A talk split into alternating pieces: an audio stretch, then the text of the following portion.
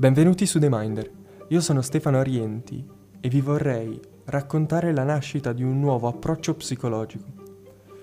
Ogni avvenimento, incontro ed esperienza porta con sé una scia di conseguenze.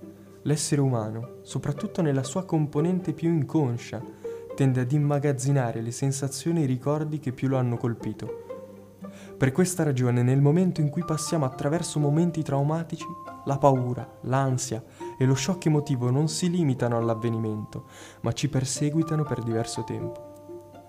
La domanda che sorge spontanea è, l'umano reagisce sempre negativamente agli eventi traumatici? Negli anni 90 è stata scoperta la post-traumatic growth, ovvero la crescita post-traumatica, in gergo PTG un concetto nato grazie alle ricerche di Richard Tedeschi e Lawrence Calhoun. I due hanno notato come molti dei loro pazienti, caratterizzati da un passato a dir poco buio, non si sono fermati al dolore e alla sofferenza dell'accaduto, ma sono riusciti a conferire un significato diverso e più profondo all'esistenza.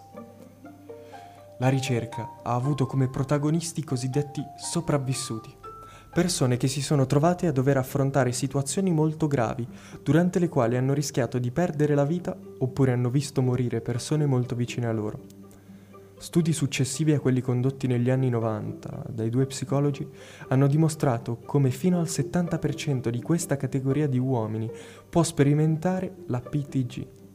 Il sondaggio più diffuso nei casi di crescita post-traumatica è il Post Traumatic Growth Inventory all'interno del quale sono presenti diverse affermazioni pensate per descrivere i cambiamenti avvenuti dopo il trauma.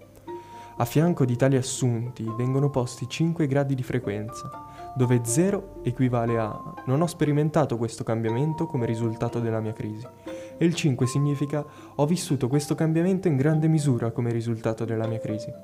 In tale sondaggio, come dimostrano queste frasi, non è data la possibilità di esprimere un peggioramento della condizione psicologica mentre in uno studio condotto nel 2015 sui superstiti del terremoto di Canterbury fu data la possibilità di segnalare anche un cambiamento negativo delle condizioni di vita e l'evidenza di una crescita post-traumatica dilagante era di gran lunga meno convincente rispetto alle ricerche standard.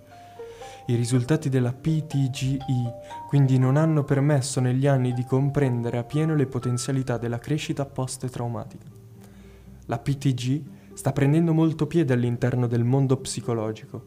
La possibilità di crescita esiste anche se non è presente in maniera così massiccia come si pensava un tempo.